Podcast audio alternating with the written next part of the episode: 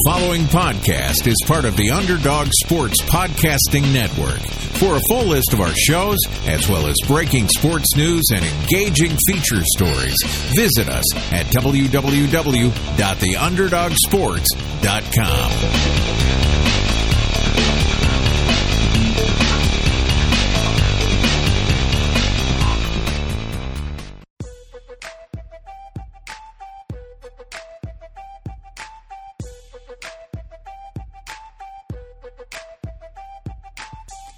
Welcome to The Leftovers, brought to you by the Underdog Sports Network with Josh Dunn, Anshu Khanna, and Dan Bauer. Hello and welcome to The Leftovers. It is Wednesday, September 12th. I'm Josh Dunn. I am joined this evening by the one and only Anshu Khanna our resident Packers fan. Are you still reeling from the Aaron Rodgers heroics of Sunday night? Oh yeah, I'm still on cloud nine. Uh, slightly less intoxicated than I was while we were doing that show, but it was uh, it was a good day and uh, fun week one for both of us. I would say. Yeah, I think uh, your first NFL Sunday of the season, official NFL Sunday anyway, calls for a few adult beverages, which luckily most of the folks in our fantasy football league were able to enjoy together, which is always fun. So a couple of awesome. our teams saw wins. Dan's team saw a tie, which you guys heard us drunkenly talk about on Monday's show. Uh, but we're back and sober here for this Wednesday Hump Day episode, and we're going to get to the Monday night games to start things off. So there were two Monday night games, as has become tradition in week one in the NFL season. And that first Monday night game, first of all, was very surprising, but second of all, was one of the absolute most terrible performances I've seen from a quarterback in a long time, and that is Matthew Stafford, who actually gets hurt, comes back into the game, and continues throwing interceptions. What do you make of Detroit in this game? I, I know we kind of expected their offense to play better, but their defense, I, I don't know if anybody expected them to be this bad, especially after they pick off uh, the first play of the game and take it back for six. Yeah, they looked that really looked good for them after Darnold's first pass goes for pick six. Uh, you know, from there on, it was all downhill. I mean, they actually tie the game, I think, at 17 there early in the second half, and then the Jets just ran away with it. I mean, by the within that third quarter, by the end of the third and the beginning of the fourth, it just felt like the Lions should just wave the white flag. Honestly, like Stafford was still in there. I don't know why he was. I don't know why Tate and Marvin Jones were in there because you know, it was over. And the Jets looked like the far superior team, which blows my mind because I, I really think highly of Matt Stafford. I think that the the Lions are kind of flying under the radar a little bit. A lot of continuity from last season, the last few seasons with Jim Bob Cooter's offense and a lot of the same personnel. Um, you know, I, I expected them to take a step forward with you know LeGarrette Blunt and uh, and Kerryon Johnson in the backfield, and then adding Kenny Golladay or you know having him be in his second year. Uh, and it was the opposite. To your point, Matt Stafford, 27 of 46, 286 yards on four of those 46 passes. That's so bad. Four picks, a touchdown. Did take that shot to the midsection that you talked about, where he, I think he just lost his wind. But in any case, just a disaster. And Sam Darnold looked like the veteran to me, honestly, between the two of them. Yeah, after that first play, Darnold throws a pick that gets returned for six. Um, he ends up finishing the game 16 to 21 for 198 yards, two touchdowns, and that one interception. But you've got to be impressed. I mean, he's the first rookie that was named the day one starter as you as you look mm-hmm. into week one. It looks like Josh Allen's probably going to get a start here in week two. But you know, Darnold, I, I for one, I didn't think that uh, the Jets would really do much in this game. I thought Detroit would would easily. Uh, take the win here, and, and really they, they just looked terrible from the gun. Uh, they couldn't run the ball. You mentioned Kerryon Johnson was was is the guy that a lot of people are talking about. He has ends up finishing five for 17 uh, on the ground, and the Lions as a team only 15 carries for 39 yards. Obviously, they're playing from behind for a lot of this game. Um, especially in that third quarter. But yeah, just just an embarrassing performance from Detroit. They did lose their defensive coordinator, who's now uh, my Bengals defensive coordinator this year. Um, but yeah, just just a, an embarrassing performance uh, for the Lions, and they really need a bounce back game because I, I, don't know that anybody expected the Jets to come out and win a forty-eight to seventeen massacre on the road to start the season with their rookie quarterback. Just just impressive yeah. on their part. For sure, and I mean, I don't know if you picked this, but a lot of survivor pools go down in flames with the Lions. I know our buddy and, Mern did. Mern did, yeah. I picked your pack. Yeah, there you go. Wow, narrow escape there. just yeah, just uh, never a doubt. Yeah, no doubt. Um, but yeah, no, there were I think of the top four consensus survivor teams. If you look at New Orleans, Detroit, Green Bay, and Baltimore, two of them already gone. You know, the Packers very nearly were gone as well. So if you guys out there are still in your survivor pools, more power to you because half of your buddies are out probably. So this is a su- surprising in the Lions. We know the statistics on teams that start out 0 2. It's something like 90% of teams that start out 0 2 do not make the playoffs. The Lions face, I believe, the Niners next week in what shapes up to be like a you know loser leaves town type of matchup. So um, must win game going out to the coast to play Jimmy G and that team. Yeah, I know we'll have at least one friend with a close eye on that one. Um, uh, yeah. There was another Monday night game out on the West Coast. You mentioned uh, California team. The other two played uh, here on Monday night. So you got the Rams over the Raiders, thirty-three to thirteen. This one was a lot closer for most of this game, but as the fourth quarter wore on, uh, the Rams kind of went to Todd Gurley, and he he kind of sealed the victory. They end up winning it by a larger margin than it really looked like for most of the game. But what do you make of this? I, I expected the Rams to win this one, but I, I thought Oakland looked good at, at first, and then their defense just kind of couldn't hold it together. Yeah, and I, I think that's going to be a theme. I mean, I thought, honestly, the beginning of the game, the Raiders, it was electric. That atmosphere was nuts. That touchdown by Marshawn Lynch at the beginning of the game was just awesome. Carrying defenders. Yeah, it was such a vintage Lynch moment, and also just one of those things where usually you have to have you know all eleven guys really united to get that play done. And I just I felt like things were really they you know I thought maybe we'd see two huge upsets here right off the bat, and um, obviously not the case. Like you said, the Raiders' defense is just a disaster. This Rams team is really, really talented. Like they're going to win a lot of battles of attrition this year if it comes down to it. Um, they do a good job of spreading the ball around offensively. You brought up Gurley, 20 carries, 108 yards, adds another three for 39 and a touchdown through the air. And, you know, this guy is obviously immensely talented, and Goff is a really good kind of, you know, figurehead for the Sean McVay offense. And uh, we saw that. Not his best game, but still pretty solid. I think you're you're looking at two teams on very opposite ends of the spectrum as far as you know the NFL's you know class goes. Yeah, I mean, for the Rams, this is definitely not the best you're going to see out of them. They were actually my NFC Super Bowl pick this year, and I, I really I like think. It. I really think the Rams have an opportunity to do something special here. They bring in a lot of big names on the defensive side of the ball. They sign Aaron Donald to the huge extension. Uh, they've got Brandin Cooks added to an already stout receiving corps. Robert Woods had a couple big opportunities in this game, a couple deep balls that were just out of his reach. I mean, he he could have easily finished this game with over 100 yards with a couple of those. Uh, and Goff Goff just looked slightly off on the deep ball, but I think he'll get it together. I think he has the potential to be, uh, you know, a Pro Bowl caliber quarterback this year. But the Raiders are what I really want to talk about here because I'm surprised that first of all they started the game as well as they did, and then second of all they couldn't really find their offensive identity. Carr ends up finishing with over 300 yards, but he has three interceptions on the night. Uh, and his number one target throughout this game was Jared Cook, who has been an inconsistent but reliable weapon, but really they're they're two big weapons. Jordy Nelson, who they bring in the offseason, who I know is near and dear to your heart, and then Amari Cooper, both finished both with ours. very, very poor performances. Nelson three for twenty three, and Amari Cooper only has one catch for nine yards in this game. Obviously, the defense struggled, and you know the big news was Khalil Mack going to the Bears, who he had a lot of success in Week One. But so we maybe expected the defense to struggle. But how does Derek Carr not get the ball into the hands of his playmakers in this contest?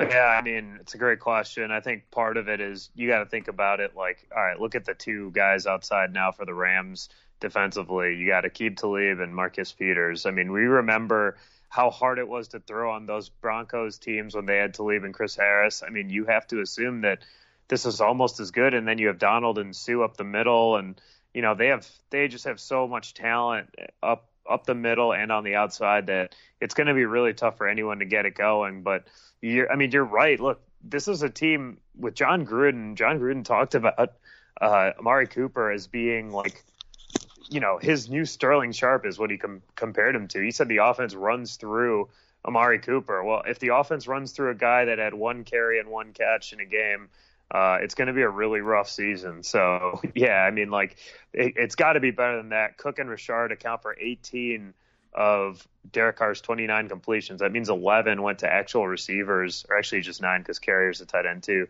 Lynch is a t- geez, it was less than it was like six completions to receivers. That's insanely low. Um, you know, I just expect better. I think a lot of this is the Rams defense. I think the Rams defense might be really, really good. Yeah, it, it, I think they will be, and I, I think it's going to be tough for any team in that division with the Seahawks looking a little bit down. Obviously, Oof. San Francisco loses a tough one, but I don't think they're quite there yet. A lot of people are calling them a dark horse this year. I don't quite see it. I, I don't, I don't believe in it. I don't believe in Garoppolo yet. Uh, I just think that uh, this division is the Rams, and and they, they sh- it shows in week one, and a lot can change from one week to week in the NFL. But I think this team has uh, at least is built uh, to to go on a long run this year. Um, I agree. So we, we had a lot of injuries in week one. Uh, there were some big ones. A couple of them that ends up being you know season ending injuries. Delanie Walker, you know the perennial playmaking tight end for the Tennessee Titans, is out for the year. Uh, Deion Jones, the Pro Bowl linebacker for the Atlanta Falcons, out for the year after their tough loss on Thursday night. Uh, there's a few others. Jeremy Hill uh, goes down; he's done for the year for the Patriots, who have you know that running back by committee over there, but that's a tough loss because he was going to be their short yardage back. And then some other injuries. Greg Olsen looks like he'll be out a few weeks. Obviously, uh, you know, there's some news out there that he potentially could need some surgery, but he's probably going to wait till after the season to do it. And you and I were speculating that maybe retirement's the move for him. Uh, Leonard Fournette could miss some time, but uh, he's still questionable to potentially play this weekend. And then Doug Baldwin, who could miss two to four weeks with an MCL sprain. I know I just ran through a lot there on you, but which one of these injuries do you see as the most significant to their team going forward here?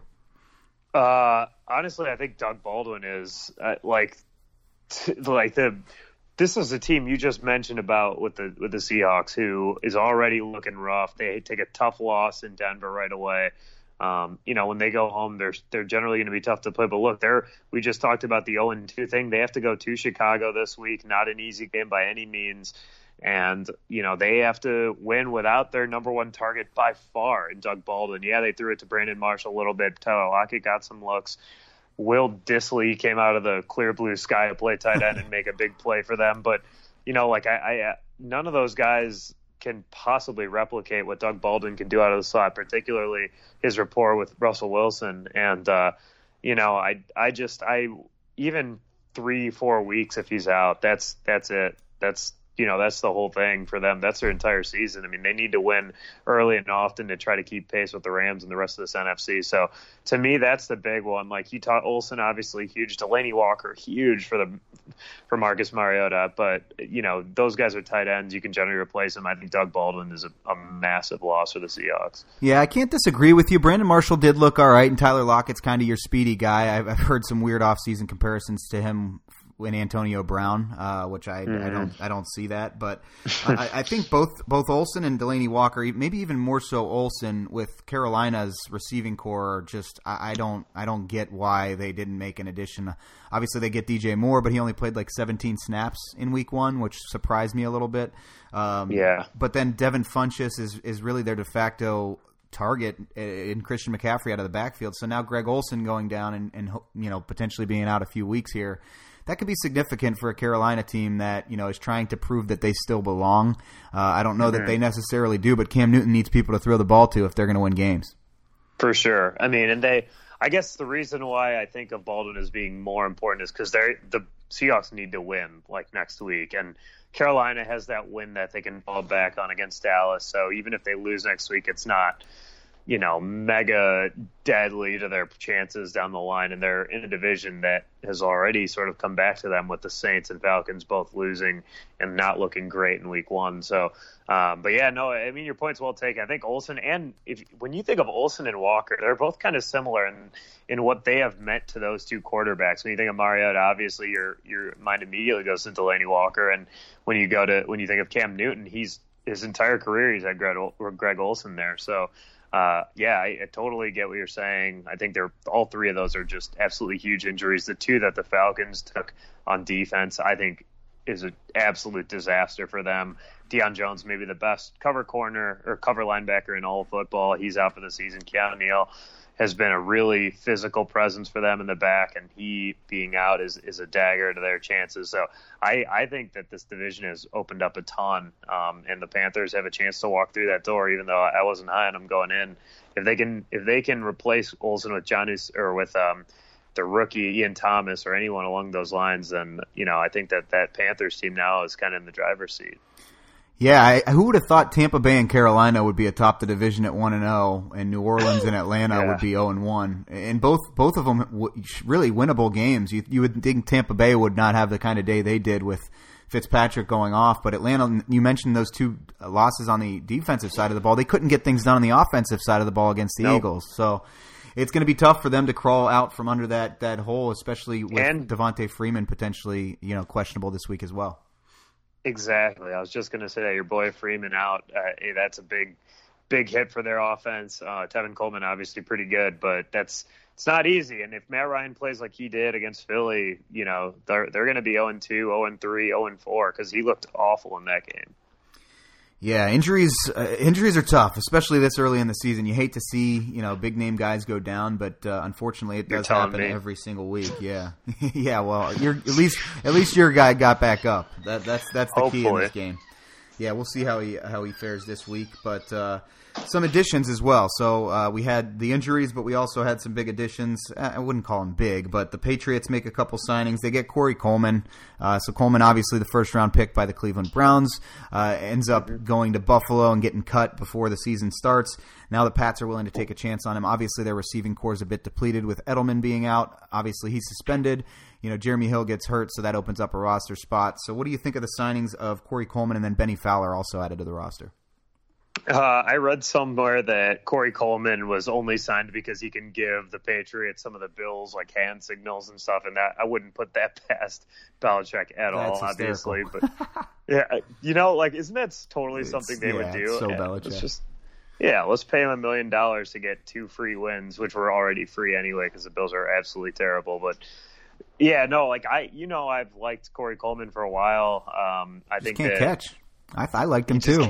Can't catch. Apparently, kind of a head case. Obviously, in Buffalo, the fact that they traded something for him and then immediately cut him on a for a, a receiving corps that's extremely depleted. You know, I, I they must not have thought anything of him at all. So yeah, you know, like he I, am higher on him than probably most, and maybe including the Patriots. But I like the uh, I like the signing anyway because if he's gonna reclaim his career anyway, it would be in New England. So that one makes a little bit of sense to me. Yeah, their depth chart at the receiver position is very interesting right now. So you've got Chris Hogan; he only has one catch in their first game. Phillip Dorsett was kind of the surprise. Uh, he had, uh, yeah, he had a pretty solid first game, and then Cordarrelle Patterson, who you know has really spent most of his career as a return man and now Corey Coleman and Bennie Fowler are added to that receiving corps. So it, it, the Patriots never cease to amaze me. Obviously, they've got Gronk, they've got the the receiving types of running backs like James White, Rex Burkhead out of the backfield, but mm. they they have no name receivers every year eh, since they had Randy Moss, and they seem to be able to just continue being productive on the offensive side of the ball. For sure. And uh, they face a really good test this weekend in, in Jacksonville. We'll see if those no name receivers can get free against the likes of Jalen Ramsey and those guys. Yeah, that's a tough defense. Martavis Bryant, we just talked about the Raiders. He was cut by the Raiders a couple weeks ago. He's added back. Obviously, he has a pending suspension, but uh, the Raiders willing to bring him back on. Uh, and I believe he is going to be available this weekend. Is that what I read? Did I read that correct? I think that's right. I'm not sure exactly how that works, but you're right. He's the league's got the suspension. I think he can challenge it, kind of similar to the Zeke thing. And then, you know, if they uphold it, then obviously he's out. But that was a quick turnaround to bring him back. I don't really get that one. Yeah, uh, not not that he's a huge signing, regardless, but uh, just wanted to throw the name out there and add it to the list of uh, the recent signings. There'll probably be a few more here over the next few days as we look to week two. Uh, speaking of week two, we have a game on Thursday, so we wanted to preview it before we get back to you guys on Friday. Uh, the Cincinnati Bengals are going to have their first home game of the year, a little zero bias action against the evil Baltimore Ravens. So, Anshu, obviously, this is a rivalry that uh, you know it, it, seems to go back and forth over the last decade or so. Uh, these two teams know a lot about each other. AJ Green tends to do very, very well against Baltimore, but Baltimore looking hella good in that first game of the season. Yeah, they did. Um, but you know it is Buffalo and it was at home. That Buffalo team is a disaster. Like I think you can just throw that out. The combined Allen and Peterman go combined 11 for 33 for 98 yards. Are you kidding me? I had to double check that. That's so awful. And yeah, Peterman had a zero QBR, picks. didn't he? Got to be. I mean, That's he so should get a negative if it was possible. They're terrible. And so, you know, like LeSean McCoy, seven carries, 22 yards. I mean, look, this is a terrible team. So I don't look into that too much for the for Baltimore. 47 to 3, obviously awesome. You know, they did what they were supposed to do. Credit to them. But I, I don't think any higher of them than I did going into the season. I, I said that I thought that they were a pretty good team. I think they're a legit challenger to the Steelers. Um, I think the Bengals are a legit challenger to the Steelers. So we'll see what happens. I mean, the Bengals also go into Indy and win by 11. So this game is a pick 'em in Vegas. I I think that represents pretty well what it should be. I am taking your boys. I think that playing at home is going to be a huge huge boost for them. I think their secondary can absolutely shut down John Brown and Michael Crabtree, and then their running backs don't shock me or, or amaze me. I'm not I like Alex Collins enough, but you know I'm, I'm not sure that he, he can do do a lot against that really really vaunted defensive line for the Bengals. So I like Cincy. I think they're going to score enough at home to win this game. Did I mention it's a night game? It is a night game. the Bengals don't play Bengals, very well so. on night games. Um, but what I, I got to hear what you make of Flacco. Flacco has a huge game in Week One. Obviously, you mentioned the Bills are atrocious, but 25 of 34 for 236 and three touchdowns. Essentially, a perfect game for for Flacco to start the year. Um, mm-hmm. Obviously, there were a lot of question marks as to how much Flacco deserves to be the starting quarterback of this team and into the future.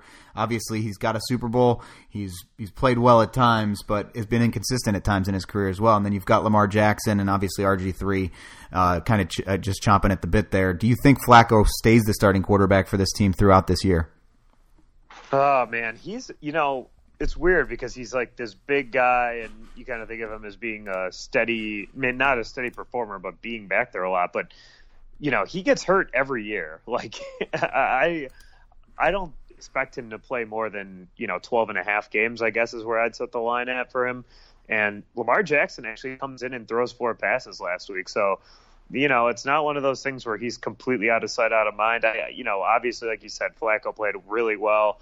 Um, you know, they blow the doors off the Bills, so there isn't really any reason for him to be out there. But the fact that Jackson was throwing passes proves that they want to see what they've got a little bit in him. He got increasingly better every game of the preseason to Jackson. So, you know, I, I wouldn't be surprised at all to see Lamar Jackson start at least two games this season. But, um, you know, that being said, I just I don't see Flacco replicating that kind of performance on the road against Cincinnati. That's going to be a wild crowd there on Thursday night, and uh, I, I expect it to be traditionally low scoring as AFC North battles often are and uh, I just I think that I think the Bengals are going to win a close one. Yeah, an early season battle for first place here, as uh, you know, we had that Cleveland Pittsburgh tie we talked about on Monday's show. But yeah. for for the Bengals as a fan, I need to see that offense come out firing, and that's that's a big question mark and a big if for the Bengals on a, a night game. But you know, AJ Green had the big fumble here in Week One, and you know, he, he when he whenever he carries the ball and runs after the catch, he he holds the ball like like it's a, a loaf of bread, and it just drives me nuts because uh, he always looks like he's going to fumble. And I actually mentioned that during that game, he's going to fumble after the first catch that he had. Um, he had I, two fumbles, didn't he? he? They recovered one of them, but he had right, the, he right. had the one lost fumble. Yeah. And then, right. and then, I never noticed that until you said it. It's it's it, usually he just falls to the ground or he scores a touchdown or he runs out of bounds when he makes the catch. But uh, whenever he tries to run after the catch and there's defenders around him. It's it's a scary time. Uh, mm-hmm. But but Mixon looked really really good in the first game. He had a couple yes. screen passes that he broke. I mean, they need to continue getting him the ball and, and ma- really making him a workhorse back. You know, a la Le'Veon Bell, David Johnson. I mean, I think he really needs to get the touches to put him in that same conversation because when he has the ball he he does a really good job of making people miss, and I think he's going to take a lot of touches away from Giovani Bernard, who looked pretty bad in Week One. So the offensive line I was impressed with. They looked a lot better, especially in pass protection in the first game. Uh, they're going to need to play well, and then that defense is going to need to turn the ball over uh, against Baltimore to win. But it, I, these AFC North rivalry games they get me nervous, and uh, especially being a night game, we'll see if the Bengals can pull it out. I'm gonna I'm gonna I'm going to say they win it by a field goal. I, I think it'll be a close game. Wow. I think There it uh. I think they need their offense to to, to get this done, and hopefully uh, that chubby guy Randy Bullock will be able to get a game-winning field goal for him at the end of the game. uh, but uh, yeah, but yeah, we'll we'll, ta- we'll talk more about the the weekend slate of games on Friday's show. But we wanted to touch on the Thursday night game since you guys are listening to this a day before it. Uh, Anshu, we are getting pretty close to the end of the show here. What do you have for oh by the way for our listeners tonight? Uh, yeah, so we are winding into, well, this is obviously football season. We're closing in on, you know, playoff season for baseball. And, you know, the Cubs actually saw their lead dwindle to two game, to one game as of last night against the Brewers. They pull out a, a late win tonight, or actually they were in control most of the game, but a huge play by Addison Russell late in this game wins over the Brewers, so they're up now two games on Milwaukee, and uh, but that that battle's getting really interesting.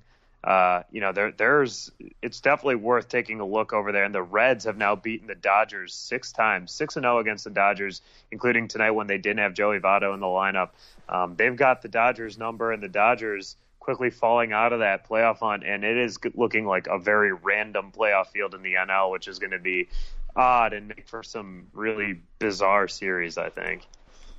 Yeah, it's coming. October is is just a few weeks away, folks. So we're going to have playoff baseball before you know it. Uh, keeping with Anshu's theme, my oh by the way tonight, looking at the NBA, there's just been a couple very small moves over the last week or so. Uh, but one of them was with my Cleveland Cavaliers. Rodney Hood ends up signing a qualifying offer. Uh, to stay with the Cavs for 3.4 million. He was looking for like a three-year, 27 million dollar deal. Didn't quite get what he was looking for, but this gives him an opportunity to prove his worth and uh, get a lot of nice minutes for the Cavs. And I think they could use his scoring uh, with LeBron being gone.